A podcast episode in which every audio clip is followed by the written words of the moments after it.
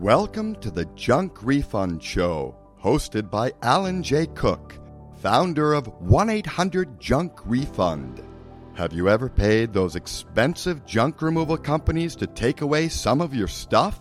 Only to say to yourself, as a truck drives off down the street, some of that stuff wasn't junk. Did they try to sell it for you and give you some money back? No. Well, now there is a company that can do just that.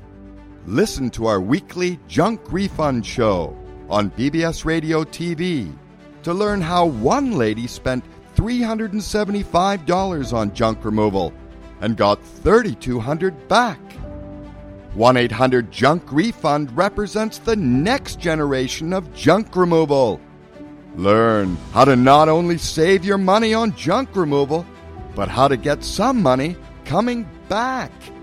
Plus, purchase one of our radio vouchers during the show to save even more on your junk removal. Let's get the junk out of your home and out of your life. Now, with your host, Alan J. Cook.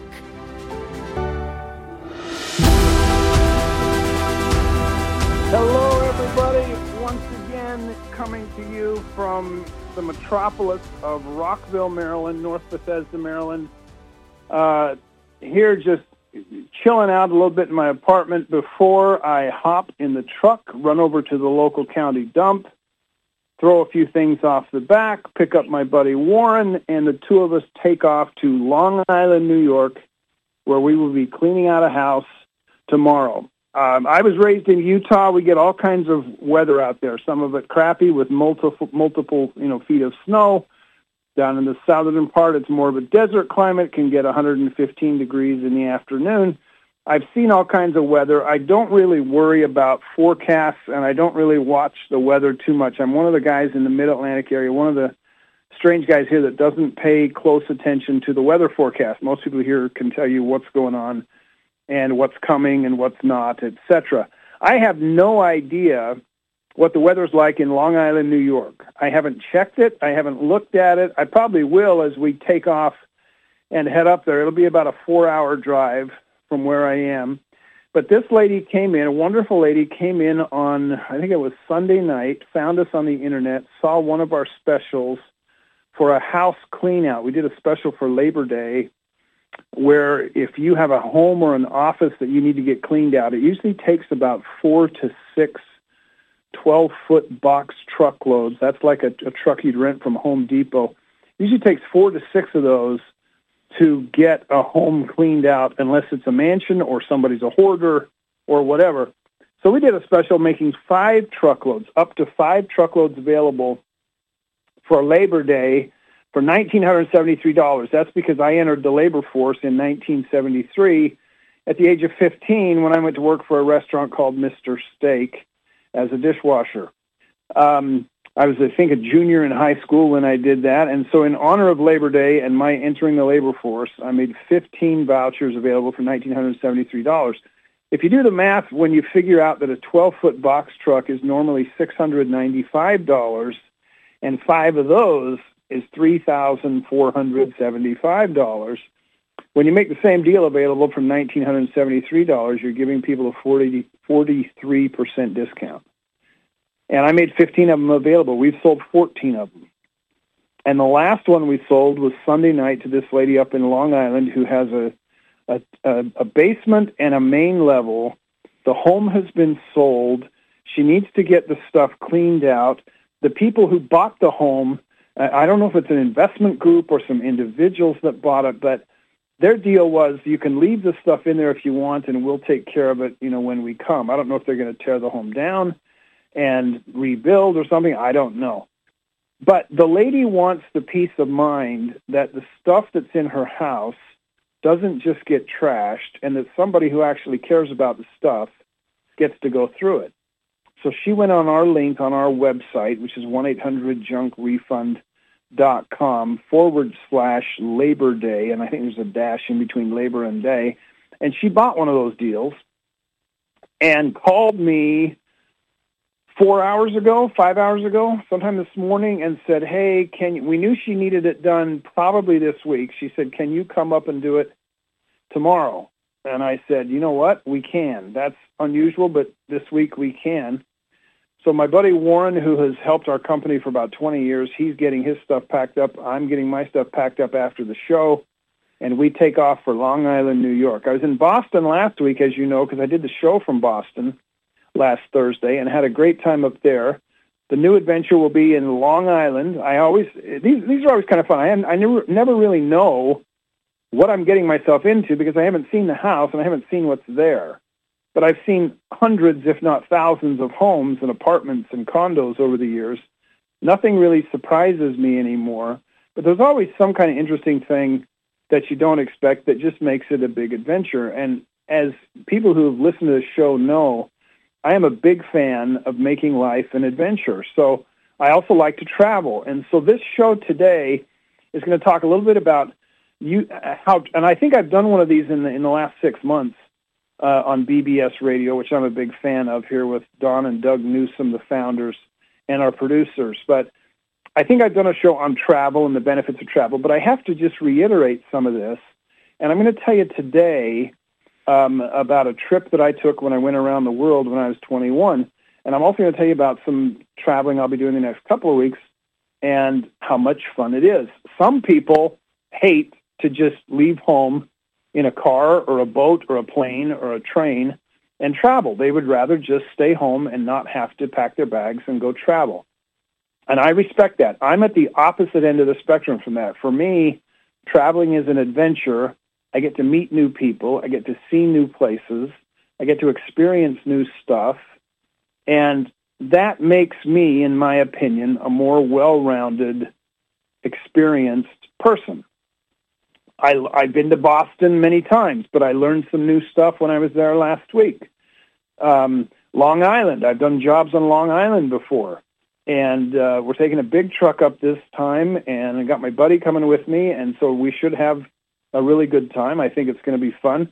Uh, if there's a big bunch of crappy weather up there, then we'll just have to deal with it and figure out plan B.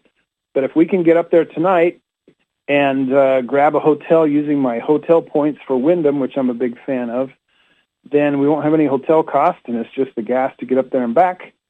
And it's only about half as far driving as it would have been to go to Boston. I flew to Boston last week, and it was great. This one, I'm just going to drive up, take up a big truck, take my friend with me, and just go have an adventure, and I won't have to do all the work like I did last week. I think if, if you want to see what the Boston adventure was like, go to YouTube, go to my channel on YouTube, 1-800-JUNK-REFUND, and just watch the, the video about a boatload of boxes in Boston, I think is what I called it. And you'll get a sense of what the adventure was like. So I'm kind of excited about this. We will probably, you know, do put a bunch of stuff in the in the truck that can be donated we will put a bunch of stuff in the truck that is metal or wire that could be recycled. We will probably load this. This is a 16-foot truck we're taking up, so we will probably load it up with a bunch of junk towards the end and probably bring it back down to Montgomery County and dump it down here because I know the folks over at the dump and the rates are probably lower and et cetera. And we'll also bring back with us any stuff that we think we might want to sell. But I can't make that determination until I see all the stuff, and I won't see all the stuff till tomorrow morning. But needless to say, we have a lady in Long Island who's very excited about having us come up and do this job for her. We will not charge her any travel expense. Um, she could hire a local company, and she wouldn't have to pay any travel expense that way. So to be competitive when you go out of town, I don't charge people travel expense or hotel expense. I stay in the hotels for free anyway and I fly cheap, which brings me to part two of this show, flying cheap. I've talked about this in the past.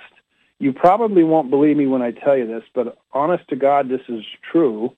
About uh, almost um, eight or nine months ago, my brother Ron told me about a deal that Frontier Airlines was doing, and because I have a lot of family in Utah and because I live in Washington D.C., I fly on Frontier a lot because they serve service Salt Lake City I always go through Denver.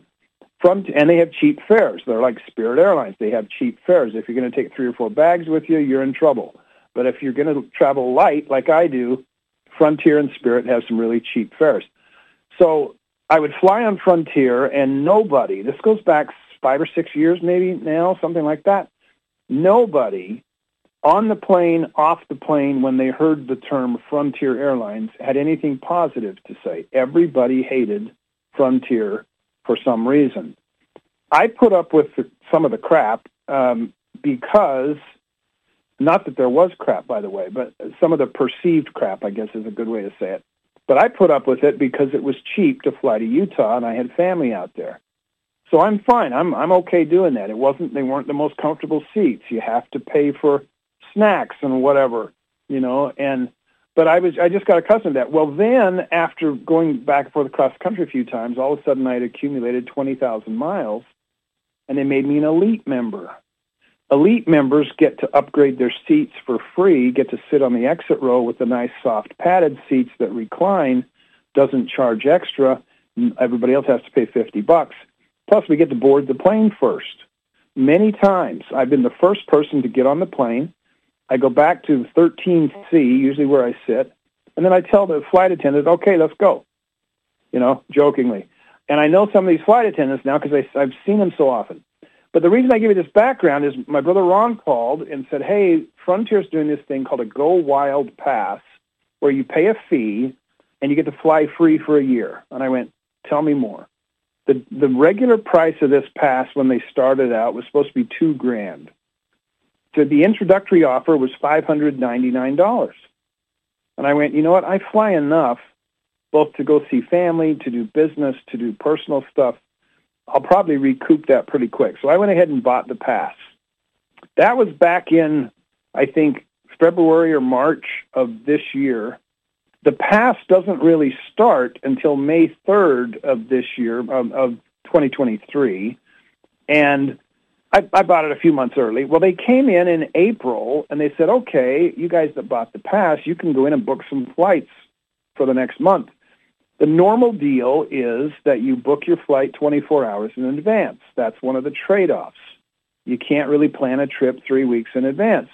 And if you book a flight to go to Orlando, you can't just at the same time book your return flight. You book that one 24 hours in advance. So what if the flights are all full and you can't get out of Orlando? That's the trade-off that you play with. But I've used this now for eight months, something like that. I've never been stuck anywhere. I've always been able to get good fares, which brings me to part B, which I was, or part two, what I was talking about earlier. I am going uh, out to Utah on Monday morning, and I will fly at 7 o'clock from Washington Reagan to Denver I'll have a layover in Denver of, I don't know, two or three hours, something like that. Maybe longer, I can't remember for sure. Um, but then I fly into Salt Lake, and I get there, and uh, my 93-year-old mother is living in Salt Lake now. So I'm going out to see her. I'm also going out to visit, or no, excuse me, I got ahead of myself. I'm going to Seattle on Monday. That's where I'm going. On Monday, I'm flying to Denver and then on to Seattle. Now, again, I'm in Washington, D.C. We'll come back to the Utah thing in a second. Uh, Washington, D.C. to Seattle and back. I'm going to Seattle, and then I'm renting a car, and I'm driving back east about three, three hours to go to one of our church temples. It's the Church of Jesus Christ of Latter-day Saints. And if you know anything about that church, we build a lot of temples, which are different than meeting houses. These are bigger, more elaborate. We spare no expense. And you don't go to these temples on Sunday. You go to these like Tuesday through Saturday, and you basically do sacraments or ordinances, we'll call them, for relatives that have passed away, uh, for yourself and family members, uh, stuff like that. Uh, take a whole show to explain that to you. But anyway, I uh, we have uh, in the United States, about 85 of these. It is the most sacred place you can go as a member of the Church of Jesus Christ of Latter-day Saints. We have about 320 of these around the world, with about 130 of those announced or under construction, and about 180 of them operating.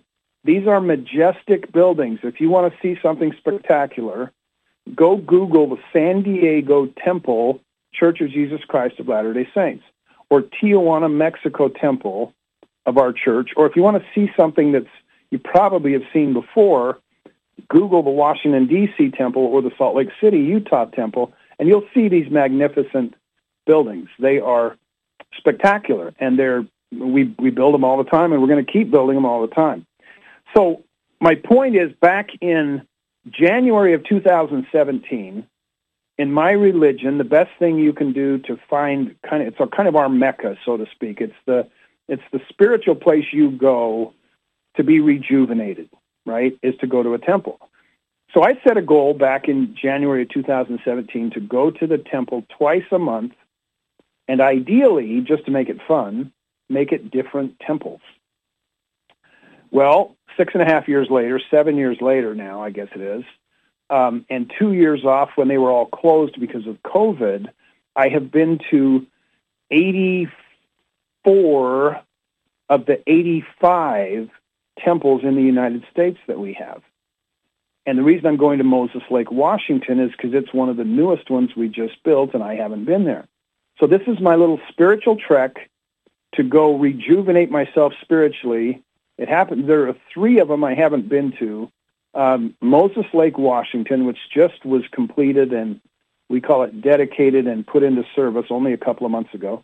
There's one in Bentonville, Arkansas, that was put in online the same time the one in Washington was. And then they just completed one in Orem, Utah, which is where I'm from originally.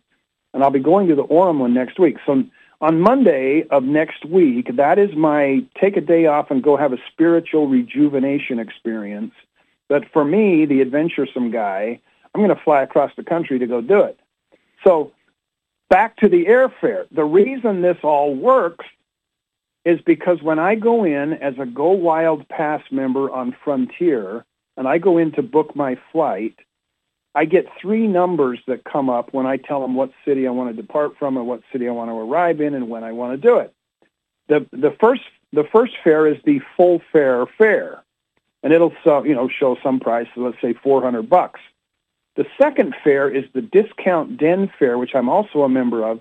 That's a deal where you pay about 50 bucks a year and you get lower fares because they email you special offers and you can take advantage of those. And so it's a way to save some money for not spending too much money. But the third fare, which you only see, I think, if you are a Go Wild Pass member, is your fare, where the airfare is one penny and the actual total fare just incorporates the taxes for the airports. So about two weeks ago, I went and I I'm not sure how this works, to be honest with you. Sometimes you can go in and pick out a fare and buy it a couple of weeks in advance, and the return trip. The rules are supposed to be only 24 hours in advance, but sometimes they're just available so you can buy them. So the bottom line, that long introduction is a lead up to the fact that on Monday I will fly to Seattle, rent a car, drive over three hours back east towards Moses Lake, Washington. I'll use my points to stay in a hotel somewhere around there, uh, which will be free.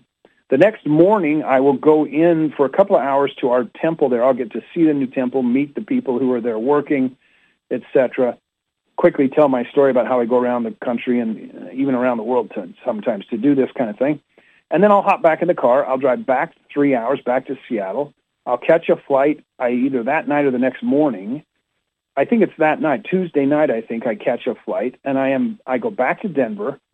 I am one of these crazy guys that doesn't mind spending the night in the Denver airport because I'll get in I think late Tuesday night, and the flight back to Washington doesn't leave till 7 a.m. Wednesday. I'll be back in Washington at noon on Wednesday. I actually have a junk removal job scheduled for one o'clock next Wednesday. You with me? So the grand finale of this is that the round trip airfare for that trip, and I'm not making this up, is $74. That's what I'm paying to fly all the way across the country and all the way back. 74 bucks. And if you haven't been on a Frontier Airlines plane lately, I'm here to tell you they're not 30 years old. These suckers are new, some of the best in the air, and you never worry about a Frontier flight going down. I mean, it's not a mechanical failure. These these babies are in great shape. But for $74, I am crisscrossing the country next week all the way from Washington D.C. to Seattle and back. 74 bucks, okay? Now, that brings me to Salt Lake City. The the next week on Monday, I remember my goal was two temples a month, right? The next week on Monday, I catch the same 7 o'clock flight to Denver, then a flight to Salt Lake City. I get in there. I go over to my sister's house where my mother now stays. I stay with them. I go at 2.15 in the afternoon uh, a week from Tuesday to do some work in a brand new temple out there in Orem, Utah, which is where I was raised. I'm kind of excited to see, uh, you know, it's like truly going back home. And at that night at 7 o'clock or something, I catch the flight back to Denver. And then the same flight Wednesday morning gets me back to Washington, D.C. at noon, and I resume my normal life. And there you go, Moses Lake, Washington, and Salt Lake City, Utah, two temples visited in the month of January. That's my goal, and I would have hit my goal. And that's kind of exciting. So at that point, that's like a long introduction, but um, I'm going to come back and talk to you more about travel and how much fun it is and how to do it cheaply and how to get some of the some of the junk out of your life by traveling and just getting a refreshing, upbeat experience in your life that you'll look back on for the rest of your life. I got a few more. We'll talk about going around the world and what that was like in a few minutes. We're going to take a quick break. You're listening to Junk Refund Show. We'll be back in a minute on bbsradio.com, and uh, we'll tell you some more about how to get the junk out of your life through traveling. Have you ever hired one of those expensive junk removal companies, then wondered what they did with the stuff? Especially the good stuff. At 1 800 Junk Refund, we junk the junk. Recycle stuff like metal and wire. Donate items and get you receipts. And put up for sale the good stuff. And if it sells, you get some money back. Cynthia paid $375 for junk removal and got 3,200 back. Would you like to know how she did it? Tune in to the Junk Refund Show with your host, Alan J. Cook, every Thursday at 3 p.m. Eastern Time to get the junk not only out of your home, but also out of your life. Now, see, that's the voice that you should be listening to for an hour. That's that's Don Newsom just telling you what it's like, and he has a great radio voice, as does his brother. They sound they they they sound alike. They really do. They have great radio voices.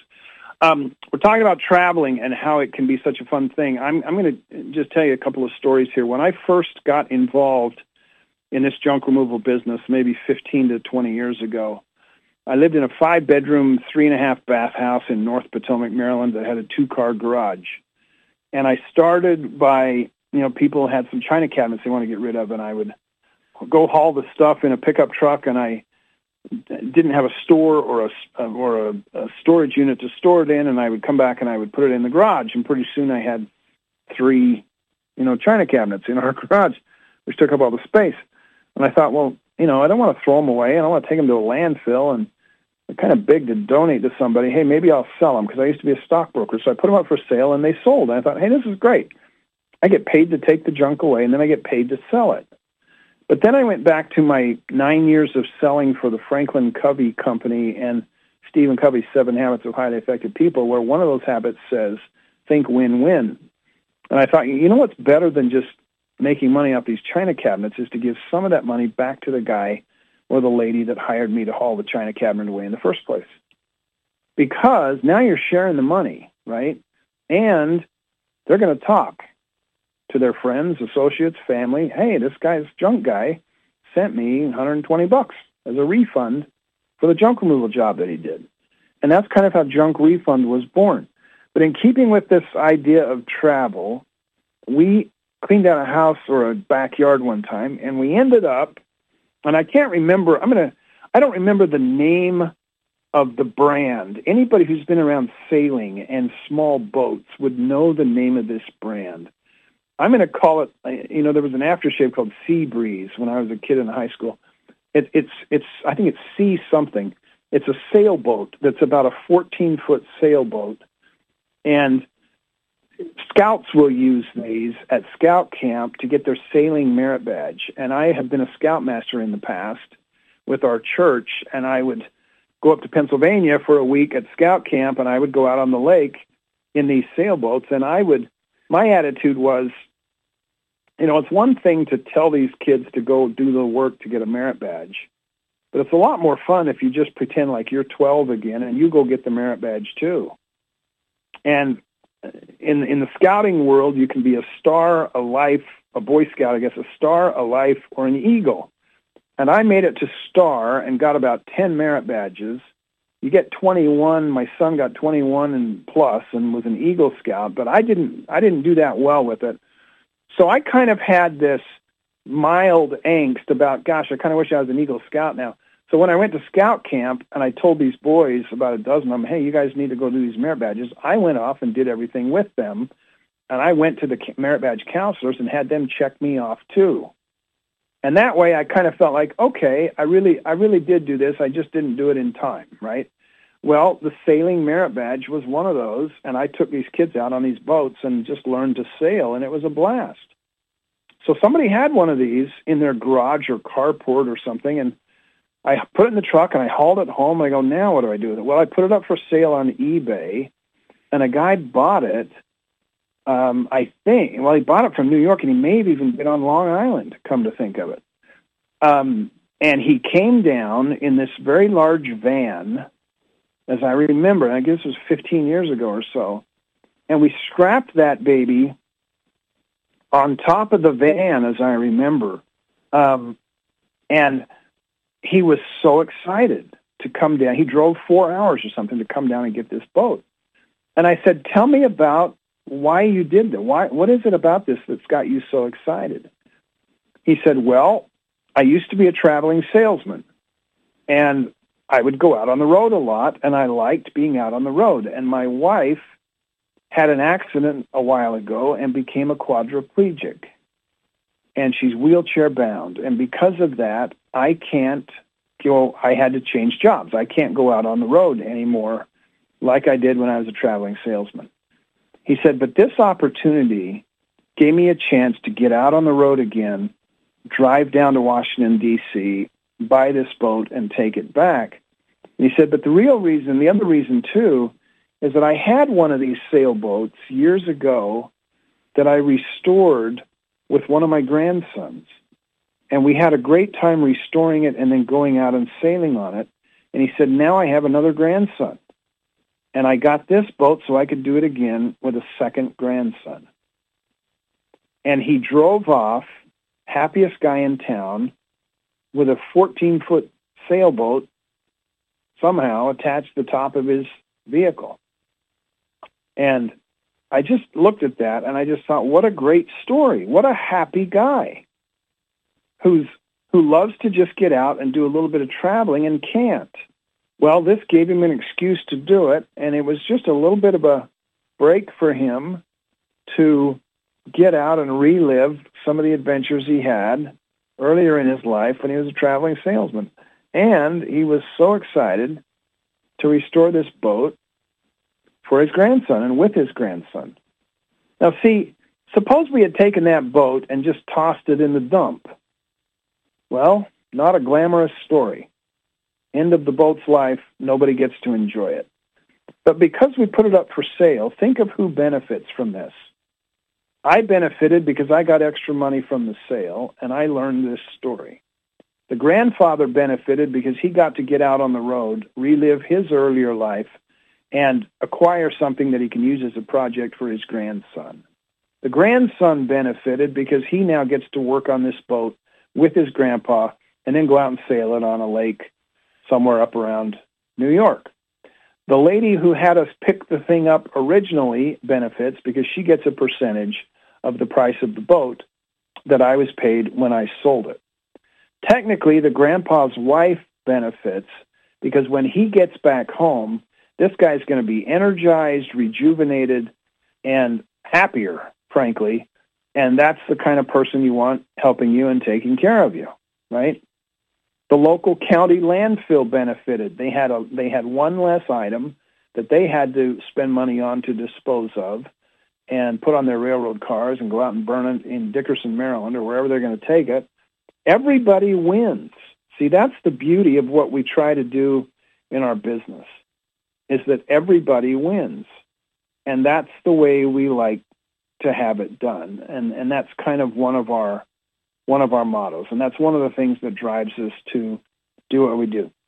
So a couple hours from now, I hop in the truck and I take off to Long Island, New York for another adventure. Um, and it'll be an adventure, and I have no idea what will happen, but I'll make a video of it.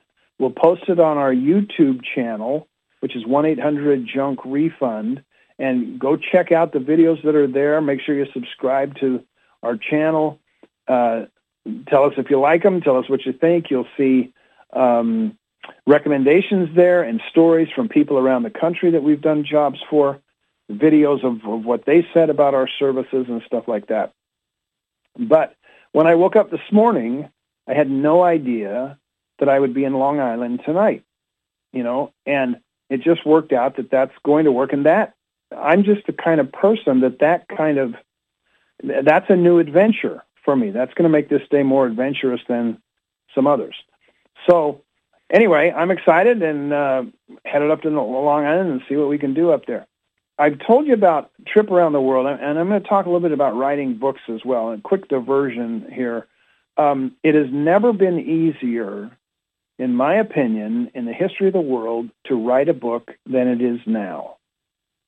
Um, I have written seven. I actually compiled the first one. Um, first one was done when I was a college student. My dad died when he was two days before his 48th birthday. And when he died, I had an older sister who was 20, and then nine other siblings going from ages 20 to 1. And those younger kids didn't know their dad nearly as well as I did because I was the oldest son. And so for about 19 years, I got to hang around him and go help him do work after you know, on weekends. He was a school teacher, so we'd go out on weekends and do landscaping jobs or carpentry jobs, just some part-time work to make a few more bucks. And it was always fun to do that. And as the oldest boy, I got to go and do that with him, and so I got to know him pretty well. Some of my younger siblings didn't. So when my dad died, I decided to compile stories about him from people who knew him the best and put them all into a book and publish that book. And that's what I did. And I went and interviewed his siblings, uh, people on the faculty, the religion faculty. He was a religion teacher at Brigham Young University, and I went and interviewed some of them.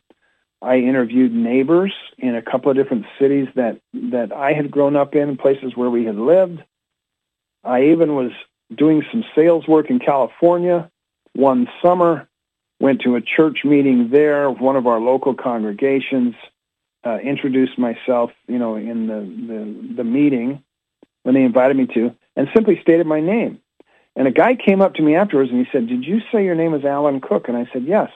And he said, "I had a college roommate for two years named Alan Cook." He said, "Is that your dad?" And we checked notes, and sure enough, it was my dad. Well, timing wise, it couldn't have been better because that night or either the next morning we were leaving to go back to Utah to go back to school. Here I was in a congregation with a guy who'd been my dad's roommate for a couple of years. So I quickly said, hey, can I interview you tonight? I'm writing a book about his life. Well, well sure. So I went over to his house with a little tape recorder and interviewed him and um, transcribed it. And whammo, there's, there's another chapter in my dad's book.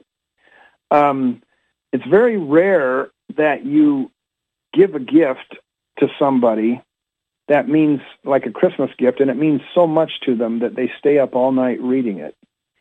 But my younger sister, Debbie, did that when I gave my siblings a copy of this book. And I can't tell you how gratifying it was to know that somebody cared enough about your gift that they stayed up all night reading it, right? Well, that was book number one. I didn't really write that one. I compiled that one. But then I did a book, and these are all for sale on Amazon, these next six, I guess, actually. Um, I did a book called um, How to Have Your Best Christmas Ever, where in the middle of a divorce and separation from a family and other stuff, I actually flipped it into one of my best Christmases ever, if not my best Christmas ever.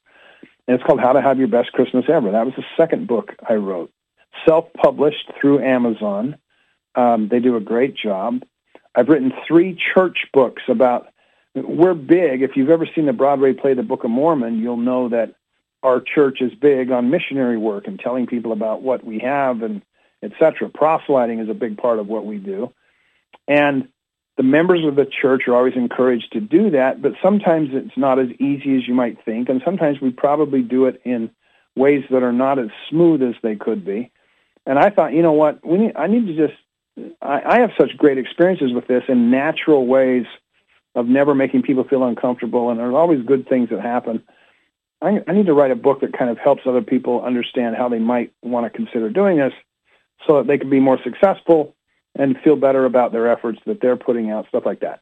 So I wrote a book called How Great Shall Be My Joy, and I did two other follow-up books to that, also called How Great Shall Be My Joy, and with a couple of little subtitles at the end that differentiated the three books. But then I wrote a book. I took my when I was 21, I went around the world in 80 days. And I got that idea from the supervisor that supervised me when I was a a missionary for our church in Missouri from the ages of 19 to 21. And back to the Book of Mormon Broadway play. I was one of those guys, right? And they assigned me to Missouri, and the guy that supervised us for supervised me for two years gave me this idea to do this, and so I went out and did it with a couple of my buddies that were also missionaries at the time. So we came home from college. We worked for the summer, and from September to de- December, we went around the world in 80 days. Now, people of my generation will remember the, the, the I think it's Jules Verne book by the same title, and the movie that uh, came out about it, and, and there's a play that's been done around the country that about it. Somebody went and saw recently and loved it. Well, that just sounded like a great adventure to me. So the three of us um, decided to do that and contacted uh, Pan Am Airways through a travel agent have found out that Pan Am had a deal where you buy for twelve hundred dollars you get twelve coupons to fly standby on this new jet called a 747. And the rules were simple. You start in one city, you've got 80 days to get back to that city, and you can't backtrack. You have to keep traveling the same direction. So we started in Provo, Utah, drove to Los Angeles, took our coupon books out, tore out our first coupon, and for a hundred bucks, we got booked standby to fly nonstop to London. And I think we flew over the North Pole when we did that. Well, that was coupon number one. And, and I, we all kept journals of this experience. And so in an 80-day period of time, I went to 25 countries in 80 days and had the adventure of a lifetime as a 21 year old college student. And I lived that adventure. Um, we had a guy who met us in Hyde Park in London, where it's a famous park where they have a thing called Speaker's Corner, where you can stand up on a little soapbox and say whatever the heck you want to. Um, going back to the tradition of Speaker's Corner in Hyde Park, London. And we did that, and a guy came up and met us, and he had been a resident of London for many years he had us over for tea like the next day and took us to Hampton Court and basically gave us a self-guided uh, or a, a personal tour of Hampton Court and some of these wonderful places in London. And, you know, you can't plan that. It just happened. And you meet wonderful people like this who do some amazing things for you and just make you feel right at home when you're the stranger in town and they're the one that knows where everything is. Well, that was coupon number one. I'm going to come back here um, for the last segment of the show. We'll take a break right now for about a minute. I'm going to come back, tell you more stories just off the top of my head because I have a boatload of them of that trip around the world and what it's like to use travel to have an adventure. Um, it's a great way to get some of the junk out of your mind and out of your life. I'm here to tell you. Uh, you're listening to the Junk Refund Show on BBS Radio. We'll be back in just a moment, and I'll tell you some exciting stories about going around the world when you're 21. See you in just a minute. Have you ever hired one of those expensive junk removal companies, then wondered what they did with the stuff? Especially the good stuff. At 1 800 Junk Refund, we junk the junk. Recycle stuff like metal and wire. Donate items and get you receipts.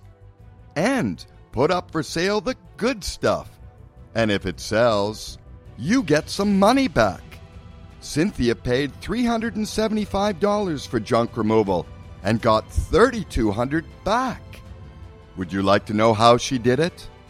Tune in to the Junk Refund Show with your host, Alan J. Cook, every Thursday at 3 p.m. Eastern Time to get the junk not only out of your home, but also out of your life. Hey, welcome back to the Junk Refund Show. I'm about to take you around the world in 20 minutes. I did it in 80 days when I was 21. Flew on Pan Am Airways on their around the world pass that they had. 1200 bucks for 12 tickets, 12 coupons. You tore them off. You you fly standby, and on their 747 jets, which were kind of new at that time, there's a bunch of seats, and the odds of there being three extra seats for three college students to fly standby are pretty good. We actually bought $400 extra. We got four more coupons that allowed us to go to the South Pacific. So we started in Los, in Los Angeles, went straight to London, bought a Eurail pass for a couple hundred bucks. And remember, you're a student, so you get to stay in youth hostels for cheap because everybody feels sorry for you because you're a student, you don't have any money, which is true. And for about six weeks, we went around Europe on the trains, and it was a great thing. We each had a big backpack, and you could tell we were tourists. We had sleeping bags and basic stuff in our backpacks, but we would hop on the trains, and we would we would go to Copenhagen, Denmark, and we would see Our Lady's Church in Copenhagen. You should Google that church because that is the church where the original Christus statue, carved by Thorvaldsen, is on display there and they have carvings, I think life-size carvings of the original 12 apostles there also. And that's just a historic church. And my grandmother on my mother's side came from Denmark. So I have some ties to Denmark. Well, you'd go to Copenhagen, you'd go around there for a day or two, and you'd have fun doing that. And then you'd go to sleep on the train. You'd take the train to Stockholm, and kind of an overnight thing. They even had they even have situations there, and those of you that traveled will know this, where the train literally pulls onto a ferry and then crosses like the Baltic Sea or something, right? And then gets off the other side and just keeps going. I mean, that's just we don't do that in Utah, okay? So it was just kind of a cool thing to do. But you basically go to sleep on the train in, you go to a city, and then that night you go to sleep on the train, and you wake up the next day, and you're in another city. So we would go to Stockholm, Sweden, and we go around in Stockholm and see the I don't know, famous jewels that are in the king's jewels, I'll call them, in Stockholm or something. And then we would um, hop back on the train at night. The the train seats fold down together. The, the seats that you know face each other, they fold towards each other, and basically turn into a bed. We pull out our sleeping bags, and we now have a bed, so that's now our free hotel for the night. And we wake up the next morning, and we're in Oslo, Norway. And we go see, you know, um, Thor Heyerdahl's rafts. Um, I want to say Kon-Tiki. I'm not sure that's the right name. Or Ra 2, I think Kon-Tiki 2 or something like that. You know, rafts that were on a museum in, in Oslo. And we, we one night decided to spur, splurge. We got off in um, a beautiful place called, let me see if I can think of it real quick, but the Stalheim Hotel. If you want to have some fun, Google that place, S-T-A-L-H-E-I-M Hotel in Norway. It might be in Bergen, B-E-R-G-E-N, Norway. That hotel sits at the top of a fjord, of the cliffs overlooking a fjord. And when three of us, young college students, got off the bus with our backpacks to go stay in this exquisite hotel, you should have seen the look on the faces of the other people on the bus, right? So every once in a while, we would, you know, splurge, but most of the time we went cheap and spent six weeks on the trains going all over Europe. We took a cruise down the Rhine River. We took a cruise from Brindisi, Italy, over to Athens, Greece. We, uh, gosh, went down to we went down to Egypt. We went to Cairo and Luxor, Egypt. You want to have fun? Negotiate the cab ride between you and ten Arab cab drivers. I mean, those guys are great salespeople and great deal makers because they got to figure out a way to make money in the desert. And there aren't a lot of crops growing in the desert. There aren't a lot of things that you can export necessarily. But boy, are they good businessmen and deal makers. And we had a blast in Luxor and in Cairo. I remember one night in Luxor at the train station, we had to wait for a train to take us back up to Cairo. And the flies were so bad in the train station. This is like October of 1979. The flies were so bad as we lied down to try to get some rest that I took a napkin, a handkerchief, out of my backpack and literally laid it over my face. So as the flies walked on my face or tried to walk on my face, at least I had the napkin in between me and the flies. That's how bad it was, right? Um, at least that night. But we survived, right? And it made for a great adventure. Luxor is a fascinating place to go see.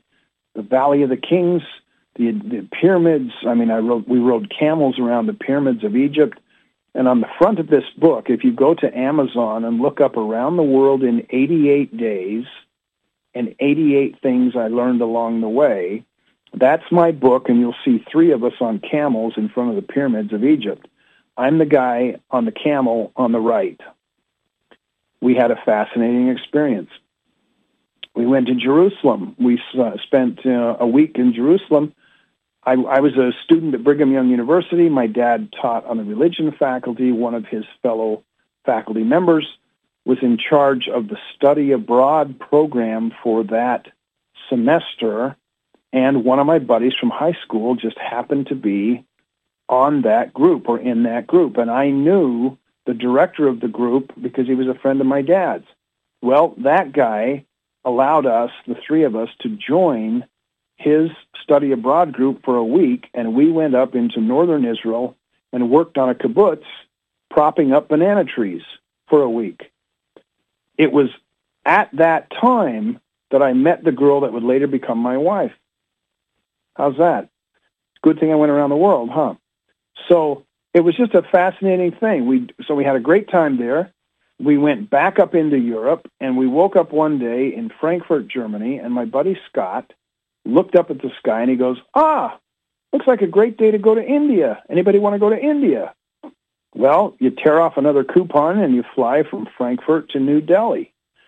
And as you think about the globe and the planes that are going around the globe, if, you keep that, you know, those planes need to keep moving. Someplace in the world, planes have to land at about 2.30 in the morning. Not all flights are going to land at a convenient time, right? Well, 1979, the planes landed at 2.30 in the morning in New Delhi, India, and I'm here to tell you, that place was hopping at 2.30 in the morning. So we went to the Taj Mahal. We went to Agra. I uh, you know, I saw the cobras being um, enchanted out of their baskets by guys there playing a, a clarinet or a flute or whatever. I mean, all of that. I've got photos in the book of that with a eight foot yellow python around wrapped around my neck. I mean, that's just great stuff. That's an adventure, right? And it was just fascinating. Um, we went from India to Bangkok, Thailand. We went on the Bangkok River um, these young kids would come out from the shores of the river and tourists would be in these long, skinny, motorized canoes is kind of the best way to describe it. And they would come up and ask if you would toss coins into the water. So we would, and the kids would go after them and, and rescue the coins. you know, uh, as we threw them in the water. So we're on the Bangkok River. We went to a cobra snake farm and watched people milk king cobra snakes uh, and get the venom out of these cobras. It was fascinating stuff. We went to Buddhist temples and saw what they were like. Um, we went from Bangkok to Hong Kong. Um, I had a buddy who was still serving his church mission in Hong Kong. We walked into the office and surprised him and said hi to him. I remember riding the gondola over what I'm going to call the Hong Kong harbor to go to an amusement park there. We saw the the buildings that were being built and the scaffolding for those buildings, which was basically made out of bamboo in Hong Kong. And it was just fascinating stuff. From there, we flew to Hawaii, and then we took a little extension trip down into the South Pacific. And the first stop was we went from Hawaii to Auckland, New Zealand. And this is where I'm going to probably for the the last few minutes of the show here, I'll tell you about one experience because this is one of the highlights of my life, one of the best days of my life. When you travel for three months with two other guys, you sometimes get tired of being around each other and you need a break. Well, when we got to New Zealand, we decided to split up for a day. And I like to ride horseback. And I kind of looked around and found that there was a ranch called the Double R Ranch that was not far south of where we were. I caught a bus, went down there, told the bus driver where I was going, and he eventually pulled the bus over and stopped and said, this is where you get off. And he pointed to a road on the left, and he said, take that road. Now think about this. I'm 21 years old. I don't know a soul in New Zealand except my two traveling buddies, and they're back at the hotel doing their own thing. And I go out and start walking down this road towards a ranch that's supposed to be somewhere on this road. Now that's an interesting situation. By yourself in New Zealand, walking on a road toward a ranch that you hope is there, should be there, and you're by yourself. And you just keep walking, and pretty soon you start to think, man, I hope I hope this is the right road. I hope he dropped me off on the right road, right? Well, pretty soon a Jeep comes driving towards me, and this guy stops in front of me in the Jeep. He says, can I help you, mate? I said, yeah, I'm looking for the Double R Ranch. He said, I own it. What can I do for you? I said, I wanted to see if I could go horseback riding. Sure, he says, hop in and I'll take you back. So I hop in the Jeep. He turns around, takes me back to this ranch, grabs his personal horse, saddles him up, puts me on the horse and kind of opens up a gate. He says, this is, we'll call him Trigger. This is Trigger. He knows where to go. He'll take you up the mountain, up the hill here to the top, and then do whatever you'd like to and just let us know when you want to come back. You know, come on back. That was it. So it's me on horseback in New Zealand. Now, if you know much about New Zealand, they have a boatload of sheep. They have a boatload of ponds and lakes. They have a boatload of rolling green hills. And when you put those three things together and you're by yourself on horseback, you have just walked into what most people would call nirvana or heaven, you know, or Mecca or whatever you want to say it this horse walked up kind of to the top of the trail, and all of a sudden I was on the plateau, and I looked to my left, and there's this tree, maybe 500 yards off in the distance, uh, on the other side of the plateau kind of thing. And I just pointed the horse towards that tree, kicked him in the ribs, and said, giddy up. And this horse just took off at a gallop and headed for that tree. I went, we went over and arrived at that tree, this beautiful scenery, in New Zealand, the wind blowing through my hair, and it was like you couldn't drag me out of that place. You know, with a Black Hawk helicopter, you couldn't have dragged me out of that place. I turned the horse around, pointed him back to where we started, and said, "Giddy up!" And we went back, and we went back and forth across that plateau, probably three or four times in this beautiful sunny day in New Zealand. And I will never forget the feeling, and I will never forget how I felt. I felt like that day that I owned the world, that it was mine, and that I could do anything I wanted, and that anything was possible. And life was an adventure, and I was living it full force that day. And here I was on the ranch owner's personal horse, with that horse galloping back and forth across the top of the plateau, looking at this gorgeous New Zealand, you know, scenery, and just saying to myself, it doesn't get any better than this. How could it possibly be better than this? Now that experience happened about 44 years ago.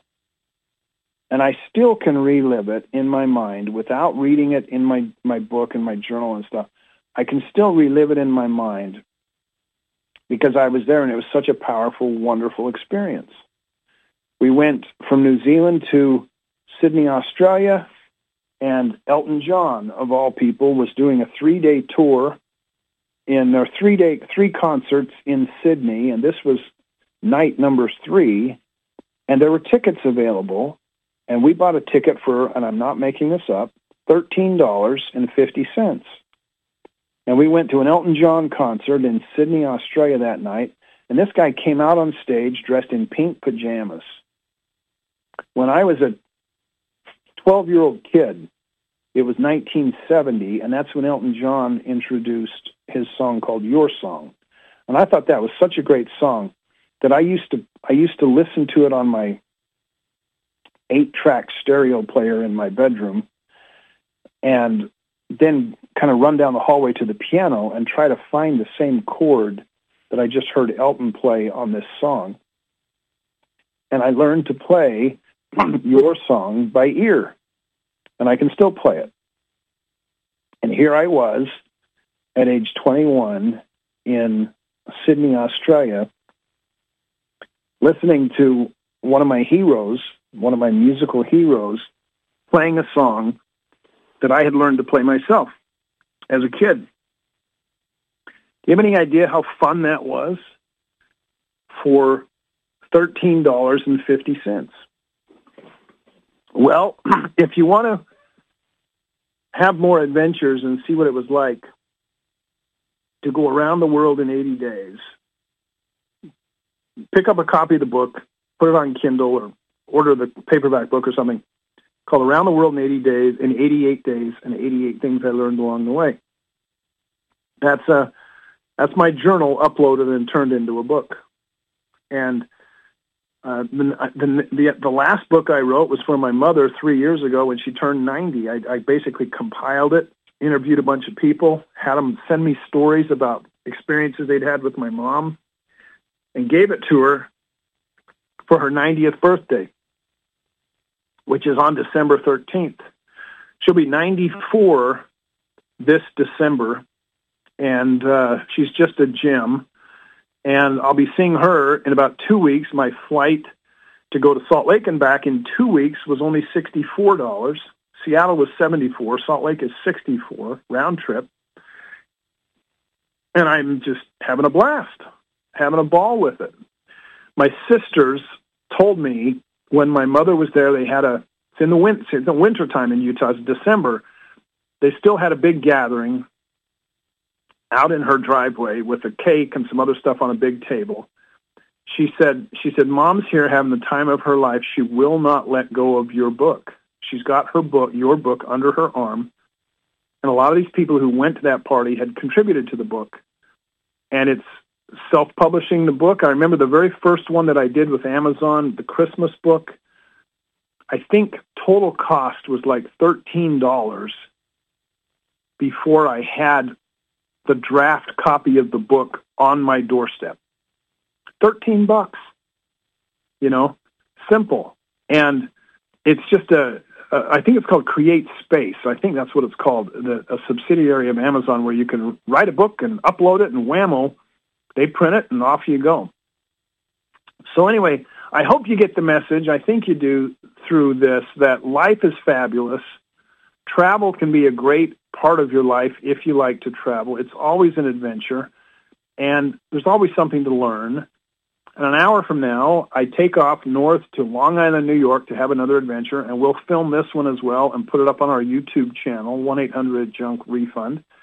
And check out the videos if you like them subscribe to the channel. You'll see what our adventures are like, and you'll understand even better. We'll basically take you along with us as we go. One of the beauties of technology. It's just fabulous. Anyway, there's a few thoughts about how to get the junk out of your life by traveling, and I'm very excited to just grab a few things here in my apartment and then hop back in the truck, hit the dump real quick, go pick up my buddy Warren, and off we go up I-95 towards Long Island, New York to clean out a house tomorrow. We'll tell you all about it, and uh, very excited about it. And remember, if you call into the show, call in during the show, and you're in the Washington, D.C. area, leave your name and number with our producer, Don, and we will give you a voucher for 79 bucks. We'll send you a link. You can buy a voucher for 79 bucks to do a pickup truck of junk removal that's normally $229. It's been fun. I always love Thursdays at 3. Come join us next week on the Junk Refund Show or look us up on podcasts and listen to any episode. I think you'll have a good time. Remember, it's not only about getting the junk out of your living room and your garage, it's also about getting the junk out of your life. Traveling can help you do that. Have a great week. We'll see you next week on the Junk Refund Show.